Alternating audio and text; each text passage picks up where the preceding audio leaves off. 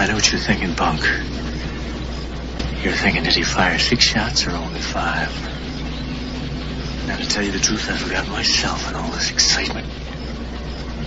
But being this is a forty-four Magnum, the most powerful handgun in the world, and will blow your head clean off, you've got to ask yourself the question, do I feel lucky? Well, do you, punk?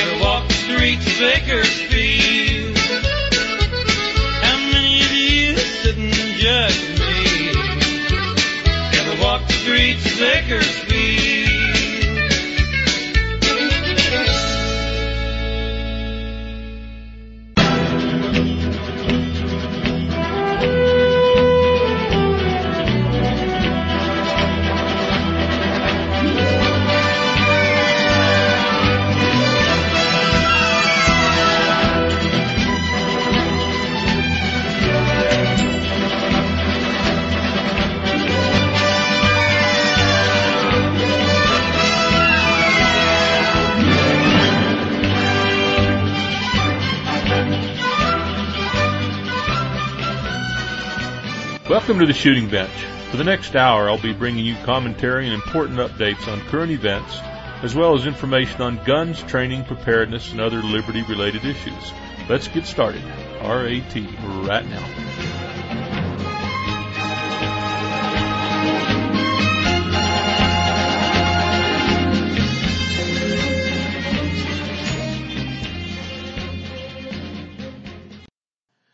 All righty, and welcome to the Shooting Bench. It is the third of February, and it's a Monday.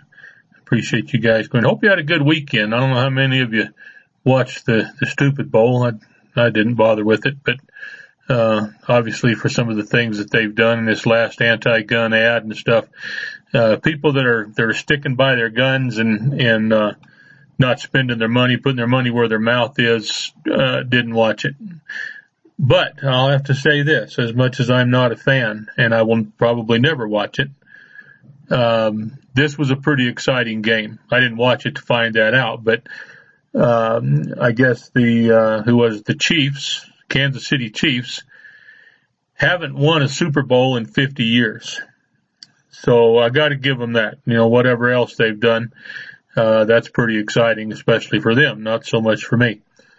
But uh, they played in the first Super Bowl. I don't know how many of you know this, but in the very, very first Super Bowl in nineteen sixty-seven. And uh don't look like they've won one since. So good for them. But still not a fan. Well, the um, I, I need to check and see here. Um, my chat room's still not working, so I can't see what's going on. It is working on my phone, and I don't know why it's not on the computer. I think, as I said before, I think it's a flash player problem. So I saw on my phone, it looks like Concrete managed to get his problem fixed. So I need to find out what he did. And it looks like he got his shows started without a hitch this time. So I think we've got a system worked out here that's going to uh, be very beneficial for all of us and help us to Uh, get our shows running on time, help Amy to be in here on time, and uh, everything else. So I think it's going to turn out pretty good. Um, I don't know what the weather's doing where you're at, but uh, it was supposed to get some snow uh, today, but it hasn't happened yet, and uh, doesn't look like it's going to. But it's uh, going to be cold. I think our high tomorrow is going to be like thirty. After a high of um, almost sixty or about sixty Sunday. So it was um, a pretty drastic change. They were going to be right back into the fifties here in a couple of days. So anyway, kind of uh, kind of aggravating. So if you'll remember, a, a time or two here, you know, you, you've heard me you have to get up in the middle of the show here numerous times because the dogs were going crazy enough. Shot a couple of coyotes during the show, not counting the bear that I killed during the show that time. But um, we've had this mystery coyote that has apparently learned to climb fences and everything, and we've put up barriers and try to, you know, make it where it's impossible for him to, to climb. And we're finding still uh dead chicken. Now, you know, I, I don't know if I told you or not, but here in the not too distant future, we're going to have to move. So um probably in the next six or eight months, no no real big hurry. But uh so we're not going to put a lot of money into revamping this chicken pen. We've been, been here for seven years and have never had this problem. We've had a coyote get a chicken every now and then. It was out of the pen and out running around. So, you know, where it was a it was an acceptable loss, you know, once ever two or three months, not too big of a deal. But um this has got, we noticed one day that we were way down on chickens, way down, and hadn't been able to figure out. We can't find tracks. Uh couldn't figure it out. We saw tracks one time in the snow uh, off of one corner over there, and Amy thought it was bobcat, and I didn't go look at it, and, you know, just a quick look in the melted snow, you know, it could have been, a, you know, anything, but uh we assumed it was coyote. So, oh, no, Amy, no, I didn't, Amy didn't think it was bobcat. Amy thought it was a coyote. And in the snow, we couldn't, uh, couldn't really tell anyway because it was melting and tracks were getting bigger. So hard to, hard to show and hard to tell. And, uh, so we've been, you know, making sure we lock them up at night. We knew it wasn't a weasel because a weasel can't carry off a whole chicken. You know, they'll, they'll kill them, but, uh, usually most of the chickens left, uh, in the, in the coop there somewhere. The, uh, they, the chickens were leaving, so we figured it was a coyote hauling them off, but we didn't know how the coyote was getting back over the fence. I uh, just couldn't figure it out. We even thought, you know, the one thing we never thought of was a bobcat. We haven't seen a bobcat since we've been here. Haven't talked to anybody that's seen one since we've been here, but we knew that it's, it's a possibility in this part of the country, but it didn't dawn on us. Yeah, but that's why no tracks and no anything else. So um, I went out there one day to lock the chickens up. It was after dark, and I um, made a lot of racket trying to, you know, get in the the gate with a found a chicken outside, so he, he had the chicken under one arm and was trying to open the gate. And, and uh, as soon as I walked around the corner, I heard something thump, and I turned the flashlight and looked, and there's a bobcat that jumped out over one corner. So I put that chicken down and uh, run around to the other corner. And it run to a certain area over there, you know, it's about forty, forty-five yards away. And it stopped for a second. I thought it was going to get away, but it stopped for a second. And it was kind of a risky shot. I was holding the flashlight in one hand, the pistol in the other, and, and it was forty-five yards away, and he was right in between two propane tanks. And I said, well, I may burn the whole damn shop down, but I'm going to get that bobcat. And, uh, so it was a, you know, a little bit of a tough shot considering this, the, uh, the circumstances. And I hit him pretty hard, and, uh, he went down, and, and, uh, I started over there, and he jumped up and, and took off. But that just few seconds he was down, he made a pretty good, uh, blood puddle there. And, and, uh, as I followed him through the snow, he finally got off somewhere, and he'd gotten a tree or, or something. I followed the tracks up to a tree. He was bleeding pretty good. Followed the tracks up to a tree, looked all around in the tree with the flashlight on all the sides that I could get to. It was pretty brushy and couldn't see real well, heavy, real thick trees, uh, juniper trees. And um, tracks didn't come out on the other side, and I piddled around there for a half an hour in that one spot. Never did. Never did find him. But we haven't lost any more chickens either. So he either run off up there and died, or uh, coyotes got him or something, one or the other. But uh, so far we haven't lost any more. So that's the the adventures of Cope and Amy in the living in the woods here. Okay. Well, that's enough of all that. You know, we got quite a bit of gun stuff to talk about tonight, and some other things besides. Uh, well, while we, since we already talked about the Super Bowl a little bit, let's go back and hit that again real quick. There's, um, uh, and everybody's seen this on Facebook, so I'm not going to spend a lot of time. Uh, Bloomberg has put a lot of money into, uh, an anti-gun ad on the Super Bowl. And, uh, this is a, he put a sixty minute ad on there. Probably, I don't know how many million dollars it cost him, but several. And, uh, yeah, no, no, I'm sorry, sixty seconds. Yeah, sixty second ad. And, uh, so if Amy said it was six million dollars for thirty seconds, we can assume it was at least twelve, I would think, uh, for this. But, and accepting that ad is their business if that's what they want to do. However, we know back in two thousand fourteen, we made a big deal of it here on the show. We actually got to go to the to the uh, SHOT Show that year and meet the people that uh tried to put a very conservative pro-gun, although it was no mention of guns, just a picture. It was very, very, very conservative, uh low-impact type uh ad. You know, there's no way that it was could be offensive to anybody without using some imagination, and they declined it. And they declined another one this year, another pro-gun ad. But they left. So that's the problem everybody has. It's not so much that they that Bloomberg spent all the money to put his ad in there. It's the fact that they wouldn't allow any of the gun groups. So that's why, one of several reasons, not to mention the Kaepernick fiasco and, and all these other idiots that won't kneel and everything. Uh, a lot of people I know haven't healed up from that yet. Uh, they're not, they're not watching the Super Bowl. They have better things to do. You know, I've had friends say they'd rather go watch paint dry. Some of them rather go fishing. Some of them are, are going out to uh, practice their, you know, practice shooting, uh, you know, going to do other things with the family, but they're not watching the Super Bowl. They're sticking to their guns. And, uh, you know, will it, will it make any difference to the people? Probably not.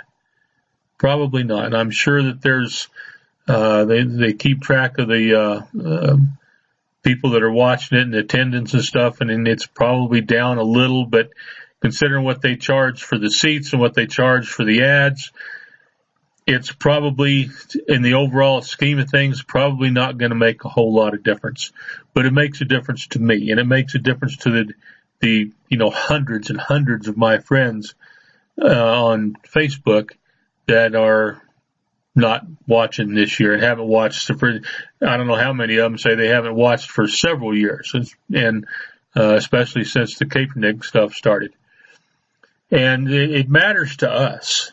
It matters that we will stand by what we believe in, whether or not it makes any difference to the Super Bowl, to the N F L, uh, the advertisers. Um, we'd like for it to, but it still matters to us. If there was one thing that Lavoie wanted to share with us, the one very simple message, one word message, it was stand. Stand for your beliefs. Stand for your family. Stand for your friends. Stand for the Constitution. Stand for this country. Stand for the flag. Stand. That's all he asked. That's the only thing he asked. And if not watching the Super Bowl, if it is so incredibly important to you, you know, people say, well, I'm not going to buy Levi's anymore, and I'm not going to go to, to, uh, uh, what's that, the chicken wing play? What is that? Red Robin. Um, I'm not going to go to, you know, this, that, and the other, and I'm not doing business here, and I'm not buying any of those, blah, blah, blah. But let the end of, let a, let a football game come on, or let a, uh, a NASCAR race come on, and all that goes right out the window for a lot of them. So you either stand or you don't. And that, those, those type of people, absolutely, I cannot tell you how bad that annoys me. But it is what it is, I guess. One of those things. Doesn't mean I have to like it. It just is what it is. All right. Well, let's, let's move along here. Let me get my other screen back up here and see what's going on. Let me just, uh, no particular order here. Let me start with this one. Is there anything about the, Oh, oh, one last thing about the Super Bowl, and I, I, this part I like. The guy, I guess, um, uh, the defensive end guy, his guy's name is Frank Clark with the Kansas City Chiefs. Black guy, wore a, and, and it, it is significant to me that he's black, because I think it's important for people to see that there are, there's even groups out there now, you know, Black People for Trump and, and all this. Uh, it's important for people to know that, you know, that have stereotyped blacks into the Democrat, and it has been that way for many years, uh, thanks to Lyndon B. Johnson for some of it. But, uh, you know, that's changing. It's changing with several of the minorities now are looking to say, you know, they, we have been screwed over for a long, long time. We haven't gotten nearly out of this deal what we were supposed to get. We've been lied to and deceived for, you know, a hundred years. And they're, they're, a lot of them are finally waking up, and they're seeing what's happening here. We're noticing this. I mentioned it the other day. They were noticing it out on the Navajo reservation. And that is amazing. It's amazing. It's not, it, you know, it's unbelievable what we're seeing out there right now. But anyway, back to this guy. Frank Clark was wearing a Trump sweater to the Super Bowl press conference. I thought that was just more than a little bit awesome. He's got a, a hoodie on here with a, with a big picture of of uh, President Trump and something else there. I can't see it real well on here on uh, on the front of his sweatshirt. So that's pretty cool. This was actually. Uh, couple of days, uh, it was January thirty-first, you know, you know, three days ago, two or three days ago. All right, let's continue to march. Here we go. Oh, wait, no, here we don't go. One last couple of things here. We haven't forgotten about the coronavirus. It has grown now. There, there's a model here that they've built.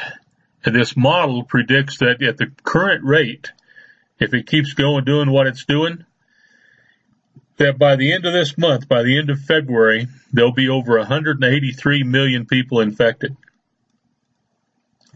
Now, that's not a, that's, that, that's not a prediction. It's just a model showing that if things go at the present rate, uh, one hundred eighty-three million, nine hundred forty-three thousand, two hundred twenty-one people will have been infected by, uh, you know, in the next three and a half weeks or so. Uh, it's still, it's still a very real thing. Matter of fact, I've got, let me read, where's my phone at here? I had a deal come up here. Well, I'm not going to get it because I'm messing up another picture there that I'm going to need in a minute. But um, it showed, what the heck was it? fourteen thousand or eighteen thousand people infected in China and three hundred forty-one dead, I think it was. So uh, it is growing. And it's still not anything for us to run out and buy, you know, every, every, uh, Uh, dust masks we can find and, uh, you know, stockpile this, that, and the other. It is, you, you should already be prepared for this. You listen to the shooting bench. You listen to Living Way Out Here. You've listened to, to the Tinker, and you've listened to Concrete, and you've listened to Mother Earth. You listen to, uh, uh, Chuck. And we've all told you over and over and over and over different ways to be prepared, you know, things to get, things to make, things to learn, things to buy, uh, so that you can be prepared in the event of, of something like this happening. So for most of us, this should be, for right now, a fairly insignificant event.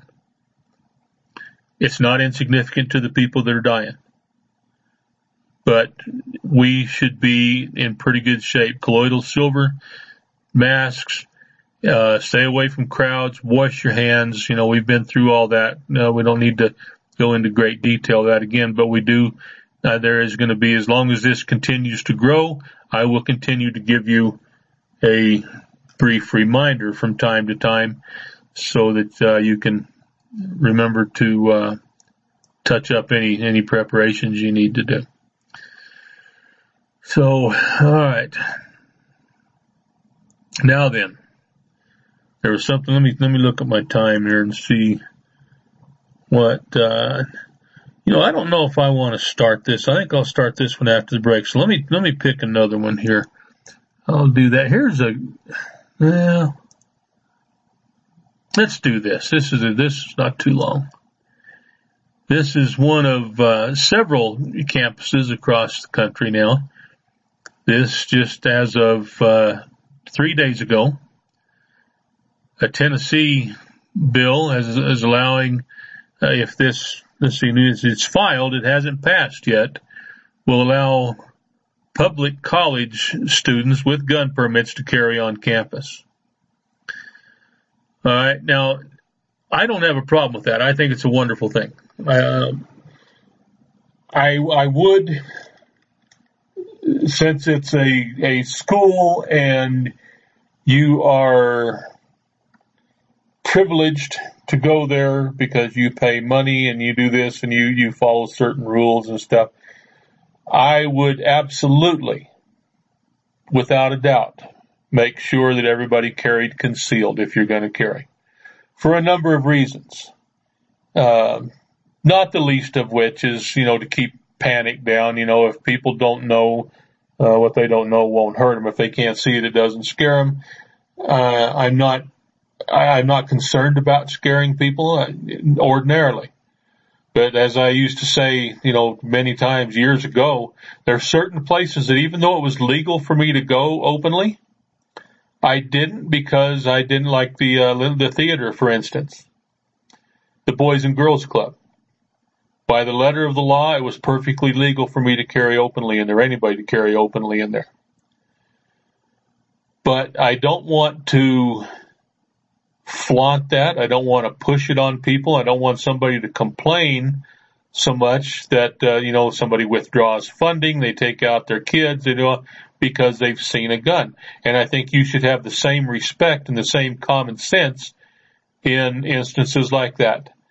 So I always wore concealed in there because, obviously, because of all the, uh, the kids, or all the kids were uh, you know, fourteen years old, you know, twelve years old and under, a lot of younger kids.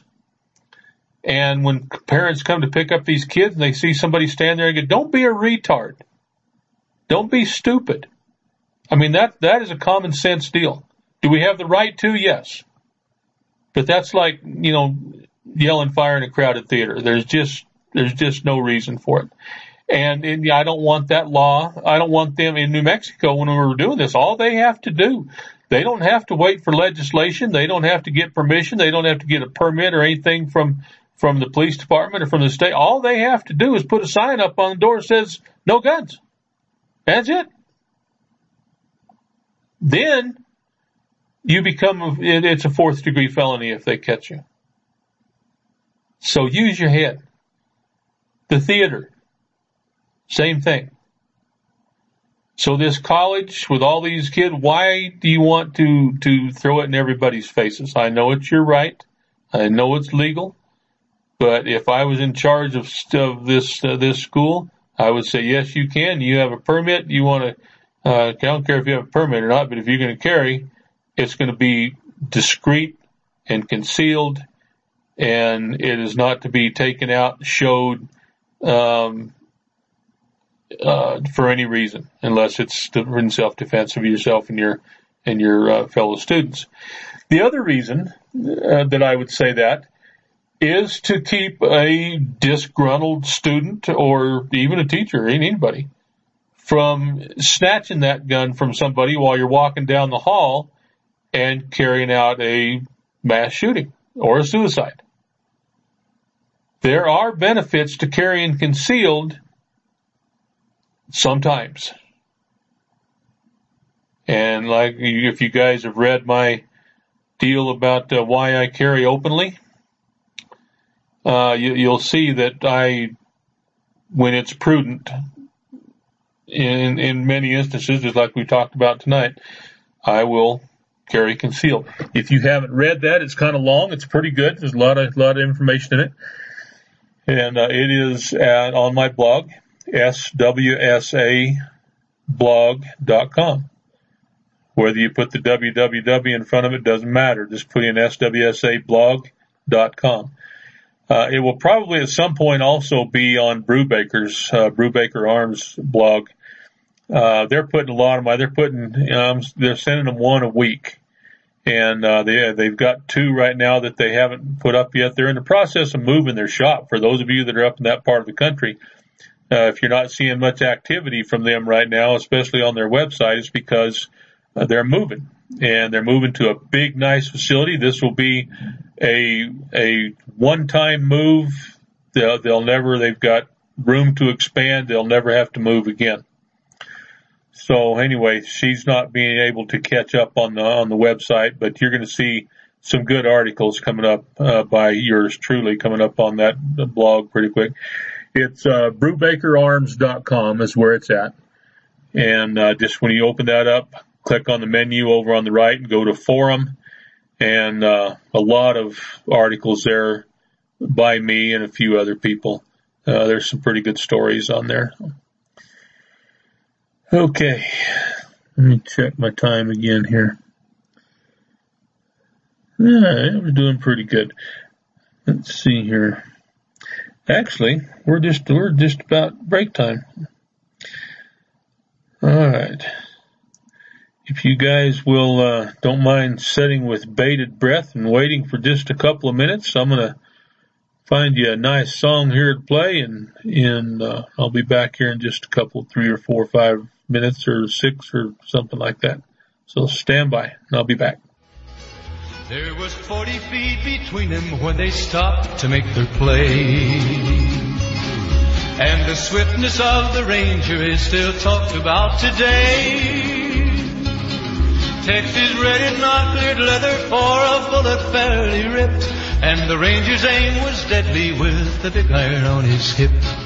Big iron on his hip.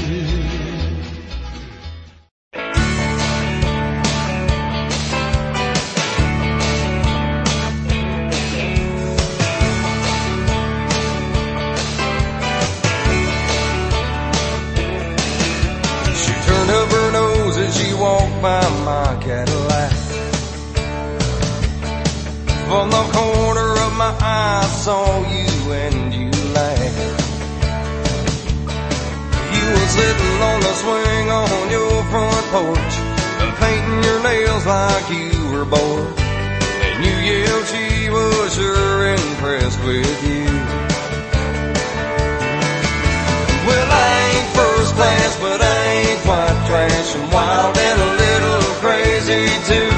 Some girls don't like boys like me. Oh, but some girls do.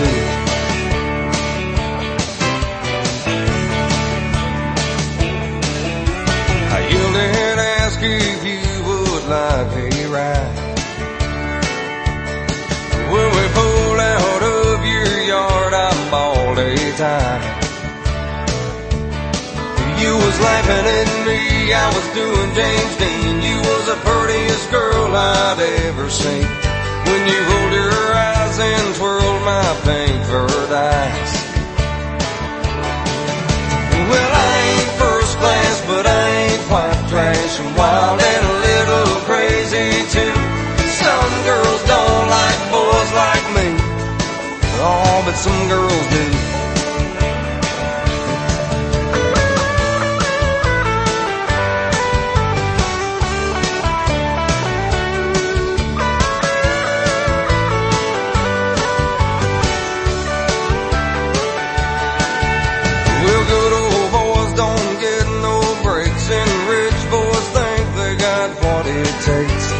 There's someone for each of us, they say. Well, I ain't first class, but I ain't white trash. I'm wild and a little crazy too. Some girls don't like boys like me. Oh, but some girls do. Well, I ain't first class, but I ain't white trash. I'm wild and a little crazy too. Some girls don't like boys like me. Oh, but some girls do. I said some girls do. You know some girls do. Like boys like me. You know some girls do.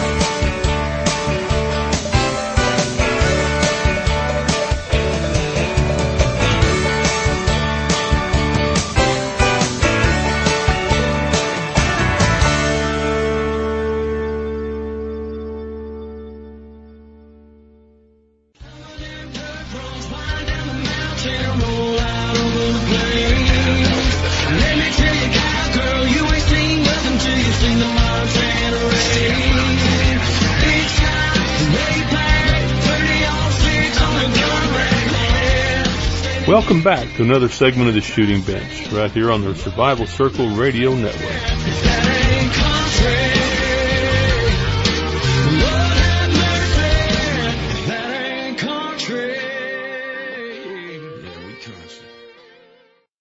Okay, we're back. Let's finish this up here.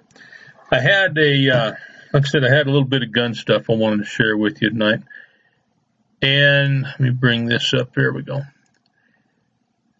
There is, you guys have heard of Magnum Research. We've talked about Magnum Research. So they got some awesome guns. They've got some, uh, they've got some big flipping revolvers, you know, and they actually have a full line of what they call B F R, and that's what it's for. And they, um, they've got some rifles. They've got a, uh, something that is, um, Uh, like a ten, like a Ruger ten twenty-two, and I think they have one of those in twenty-two Magnum, and I'm not sure if they're still making that or not, but I sure did want one of them. They're not cheap. Anything from Magnum Research is, uh, it's going to cost you, but it's good, good quality stuff. Anyway, they've come out here with the revolver, and if you're not very comfortable with shooting a forty-four Magnum with one hand, um, don't bother getting one of these, because I think it's going to be uh, an event when you touch this off. There's quite a few forty-five seventy handguns out there. None of them are pleasant to shoot. Uh, I had one in a uh, Thompson Center Contender for a while with a twelve inch hunter barrel on it, or four, maybe it's no, it's twelve inch, and it, it was it was an event when you set that thing off. It was it was not for the for the weak of heart. I'll promise you, it was not for the beginning handgunner. Uh, if you weren't prepared to uh, deal with that, then probably be best stay away from it. But as I talked about before, it was extremely accurate for the size that it was. I had a scope on it. I actually went through, uh, uh, I think, I think three scopes on that thing before I finally found, finally found one that would, uh, um, withstand the brutality that it had to endure every time you pulled the trigger on that thing. It wasn't, it wasn't funny. It was, it was, uh, it was a damn sure, a, um, quite a deal. But like I said, it was accurate. I killed, uh, several deer with it. Now, uh, a forty-five seventy uh, handgun down in Georgia for those little whitetails, uh, kind of uncalled for. But, um, But it worked. I mean, if I, if I hit them, they, nobody run away. I didn't, I didn't do any tracking. I didn't have to follow them into the woods. When I pulled the trigger, it was Delta Romeo Tango. Um, they didn't, never took a step. So that's, there's nothing wrong with that. Uh, there's no, there's no honor. There's no pride in using the smallest gun that you possibly can to see if it works. I know that a forty-five seventy works on a whitetail or a grizzly bear or a M one tank or, or whatever you want to use it on. So they, uh, back to what this, there's one called the Thunder Snub. This is a B F R, the Thunder Snub in forty-five seventy government. This is a, This is a, I think it's a, uh, what did I say, is two inch, two or two and a half inch barrel or something like that. It is a four shot, I believe. And it was, let me see here, let me, oh look, maybe they have two of them, let's see. I believe that every family needs a cool cousin to live life to its fullest. In our family, it was Cousin Steve. He built a monster truck, hand-stitched his own mountain man buckskin clothing, and is currently cobbling, cobbling together a black powder four-bore. Uh, four-bore is a, uh, like three times bigger than a twelve gauge. It's like as big as a, about the size of a, not quite as big as a golf ball. It is, well, it says right here, it's one point oh five inch diameter lead ball. Weighs a quarter of a pound. So they did make one other shotgun uh, in history. They made a two-bore, but uh, they were made in England. And the, the deal that I saw, I'll never forget. Uh, I don't remember. It's in one of my books, and I'll never forget what it said. Uh, they there was like I think they said there was like six of them made or something like that. It said at the time that the number of men with the physique to handle this thing were were limited, and or something like that. I don't remember exactly what, but it was it was somewhere along those lines. So this guy that uh, they said that in his youth he would set out to own the most powerful handgun he could find, which ended up being a bolt-action Remington seven hundred chambered in um, four fifty-eight Winchester Magnum. Needless to say, I look forward to our conversation now. A few months ago, Steve and I were enjoying plates of barbecue at a family dinner when the subject of uh, discussion turned to the venerable forty-five seventy government cartridge. He mentioned that a friend of his had an American Derringer M four Alaskan survival model chambered in forty-five. Now, that's not survival. That's, that's like pretty close to suicide in a, in a, in a Derringer. Uh, he said that produces the level of felt recoil which takes one's breath away. I said I hadn't shot anything that small, but I did like shooting the seven and a half inch barrel Magnum Research forty-five seventy um, B F R. It can be a handful, but it's certainly much more pleasant to work with than a Derringer. I can imagine that it would be. Then came the magical phrase, I can't remember who said it for sure, from which so many great ideas have been born, wouldn't it be cool? Which was followed by, if you could try firing a forty-five seventy government out of a snub-nosed revolver, uh, out of a, to, to see how it performs. Well, they warmed up to the idea right away and decided they'd, uh, none of them, neither one of them had ever seen anything like that, so they set out to, to, uh, make one. So soon after this little conversation, the barbecue was over. They called the guy at Magnum Research and, and, um, they, they say B F R stands for Big Frame Revolver, but that's not how it got its name. Anyway, um, this guy called him. He learned two things from this. He said that they'll trim a ten and a half or seven and a half inch barrel down to just three inches if you're willing to sacrifice the ejector assembly, which is five and a half inches long. They'd done it before for some other customers, and a three-inch barrel is the same length as the cylinder, so the proportions work out nicely. Um, lost my place here. Second thing they said was that uh, we didn't have have to hash through all the various custom features over the phone like we like we used to. Instead, Magnum Research now has the Custom B F R Revolver dot com website. It provides a menu of features for both the short and long cylinder models and starts you off with the basic model like the one is shown in this picture here. And you go through and pick all the features you want and you want and get the, you know, the, the grips and the frame angle and all this stuff. So just to show how different this B F R can be, there's a, uh, in this picture, it shows a standard, you know, off the shelf seven and a half inch barrel long cylinder revolver. Obviously long cylinders for the forty-five seventy and the Thunder Snub. This Thunder Snub doesn't even look, well, yeah, it does. It does look fun. I want to shoot one. I just don't want to buy one. I want to find somebody that has one. I want them to let me shoot it a few times, and then I just want to go on my way and give it back to them. The B F R originally is a five-shot uh, single-action revolver, and they've been out for a long time. They've had some marvelous, remarkable revolvers out there. Just uh their their work is is just grand, and it's really good. Uh so in this case, let's see, it talks about the ejector housing.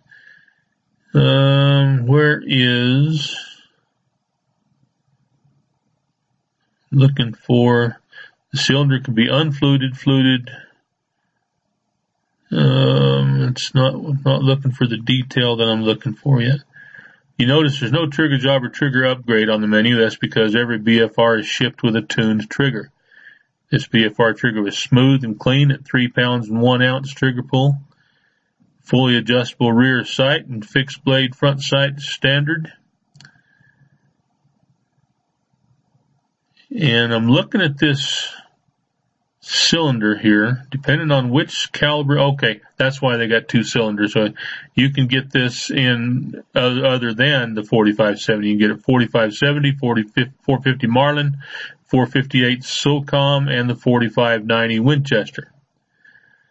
So this guy did order another cylinder for it. He said, he said that's another story for another time. So the most noticeable change is three-inch barrel. Shortening the barrel beyond the standard length adds fifty dollars to the cost of the project. I also wanted some custom engraving on the frame with forty-five seventy government on the right side and forty-five seventy Thunder Snub on the left. Must be nice just to be able to call and say, hey, I'd like for you to make this like twenty-five hundred dollars revolver for me.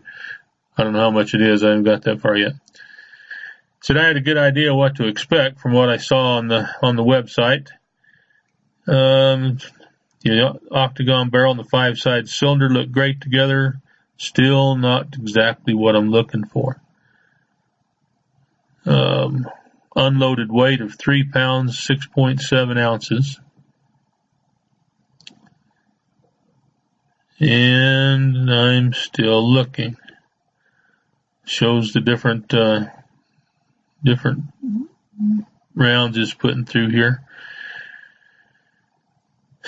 Well, it's not telling me. It looks to me, okay, there it is. That's what I was looking for. All right, this five-sided cylinder, that's what I was look, trying to see if it was uh, a four-shot or a five-shot. It is indeed a five-shot, forty-five seventy. And uh,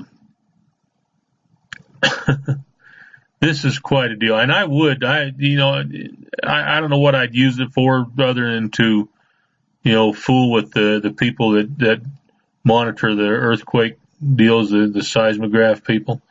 But other than that, I don't know what I'd use it for down here in this part of the country. Um, anyway, let's see if I can scroll down here real quick and see what the, uh,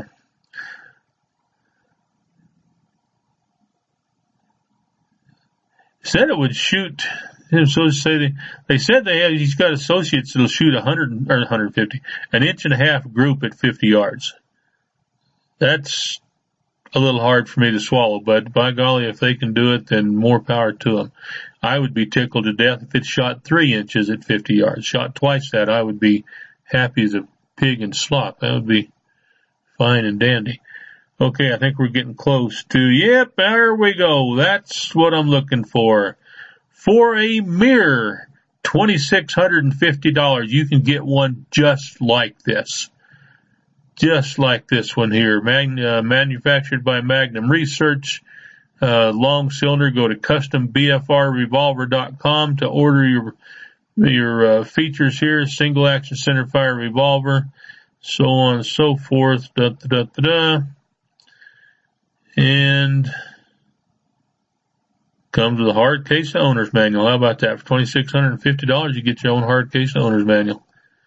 How about that? Okay. That's a, uh, that's, a, that's a thing. That's a, I think that's cool. Anyway. Okay. Well, here we go. Let's, let's get another uh, gun thing here. You know, we talked about a lot of talk about red flag laws and confiscations and stuff going on right now. There was a, uh, event here in Blaine, Kentucky. Just, um, oh, it was three or four months ago. And the significance of this is not the date, it's actually what happened here. These, these, uh, girls or teenagers, I think there was one boy there, were left home alone, which is fine. They were plenty old enough. This, the youngest one, I think, was fourteen. And some guys came, for whatever reason, knew they were home alone or something, or maybe they thought nobody was home, and tried to get in. They tried to kick the door in. They tried to, you know, uh, pry open a, a door and a window and all this. They went around to the back, I think, and then the two of them got in an argument and distracted them from what they were doing. The girl, fourteen-year-old girl, took advantage of this time and went and got a nine millimeter handgun and uh, blazed away at them. I think, I think, actually, I think she just fired one round. But anyway, they left. Okay, now, this girl, according to this article, doesn't look like she had any training other than the fact that she knew how to load it. I think that daddy's just gone out with them, and, or mommy, maybe. And uh, over the, behind the tailgate of the truck and said, okay, here you go. It's loaded and ready to go. Point it out there and pull the trigger. And uh, that, that seemed like that's probably about all the training she had. So it was fine for this instance. For this particular time, it worked out. But just like so many other stories that we've talked about, what if they hadn't have left? Was she prepared to do this a little more up close and personal had they made it through the door? Was she a good enough shot? Because the story actually says fired around in their general direction. So there's no indication of whether the guy, either of the guys were hit or not. But it scared them away. It worked. And I don't want you to think I'm always trying to find the bad side and take stuff away from people when this works. It worked great. And I'm proud of her. And it's, it's a wonderful thing. But I have to always throw a what if in there. If, um, you know, if, if the guys would have, maybe if they had had a gun of their own. Maybe if, you know, there's a lot of maybes and a lot of what ifs there. But uh, the the thing here are two things, three things. One, if, four things. If these guns would have had to have been locked up, like some states, like California, this may have not have been possible. If the... Uh, Well, the confiscation wouldn't matter because there was no reason to do that. Hold on a minute. I'm going to wet my whistle here a little bit. Mm, boy, that's good. Um, oh, the other thing here was if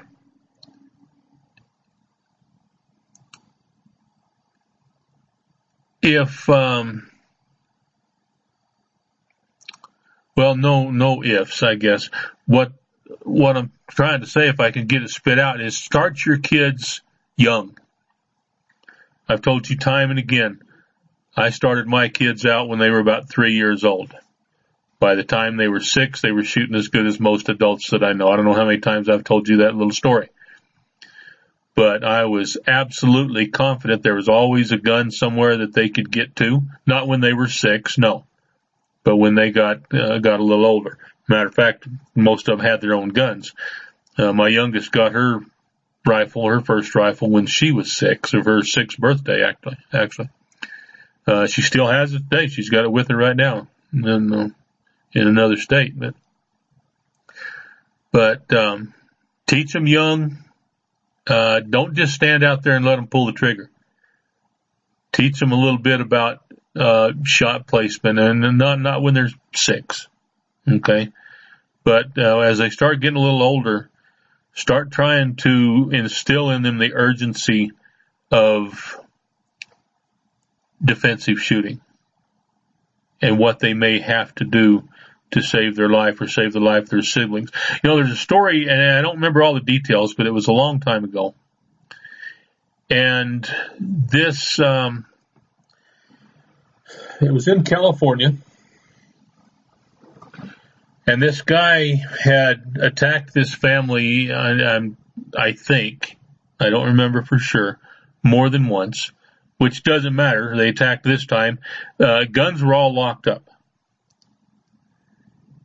And they, this, this guy broke in, killed all the kids. There was either three or four kids. Uh, one of them tried to fight back with a pitchfork. That's all they had. They knew how to use the guns. They'd shot before. But due to California law, they were all locked up. Uh, due to California law, they couldn't leave the key with anybody under, you know, couldn't allow access to people under probably twenty-one or whatever. I'm not sure what the law says. But anyway, that's where we're heading. That's where we're going with this, uh, with all this confiscations and red flags and new gun legislation.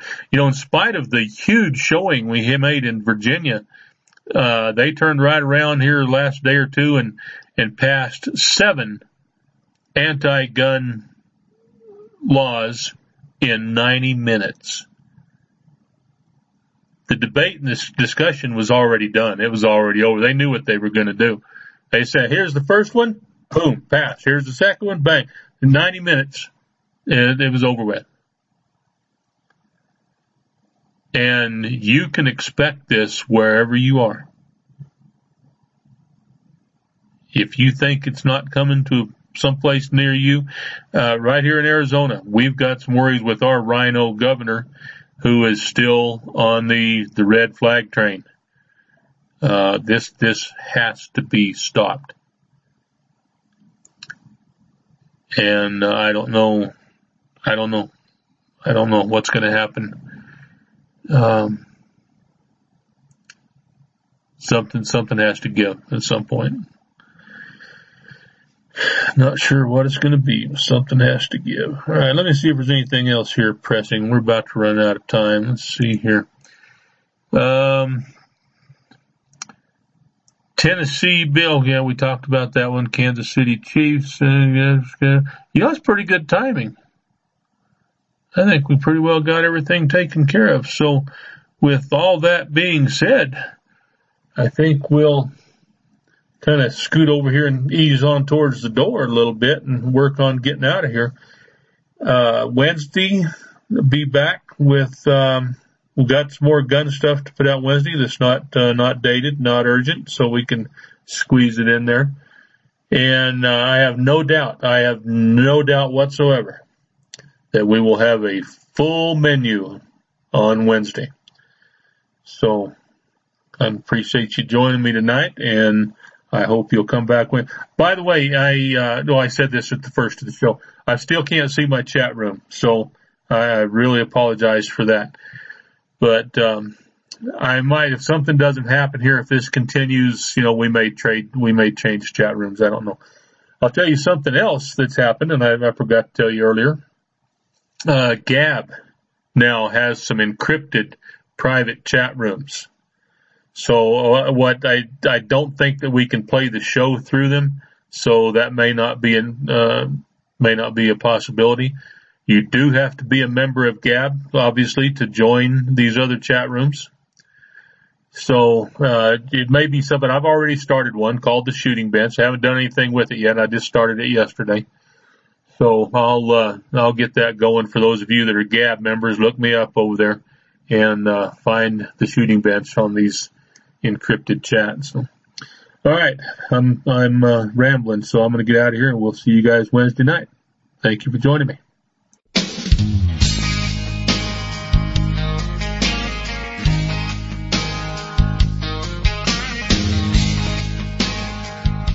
Well, that wraps up another edition of The Shooting Bench. Join me Monday and Wednesday from eight to ten p.m. Pacific, and again on Fridays from seven to ten for The Shooting Bench.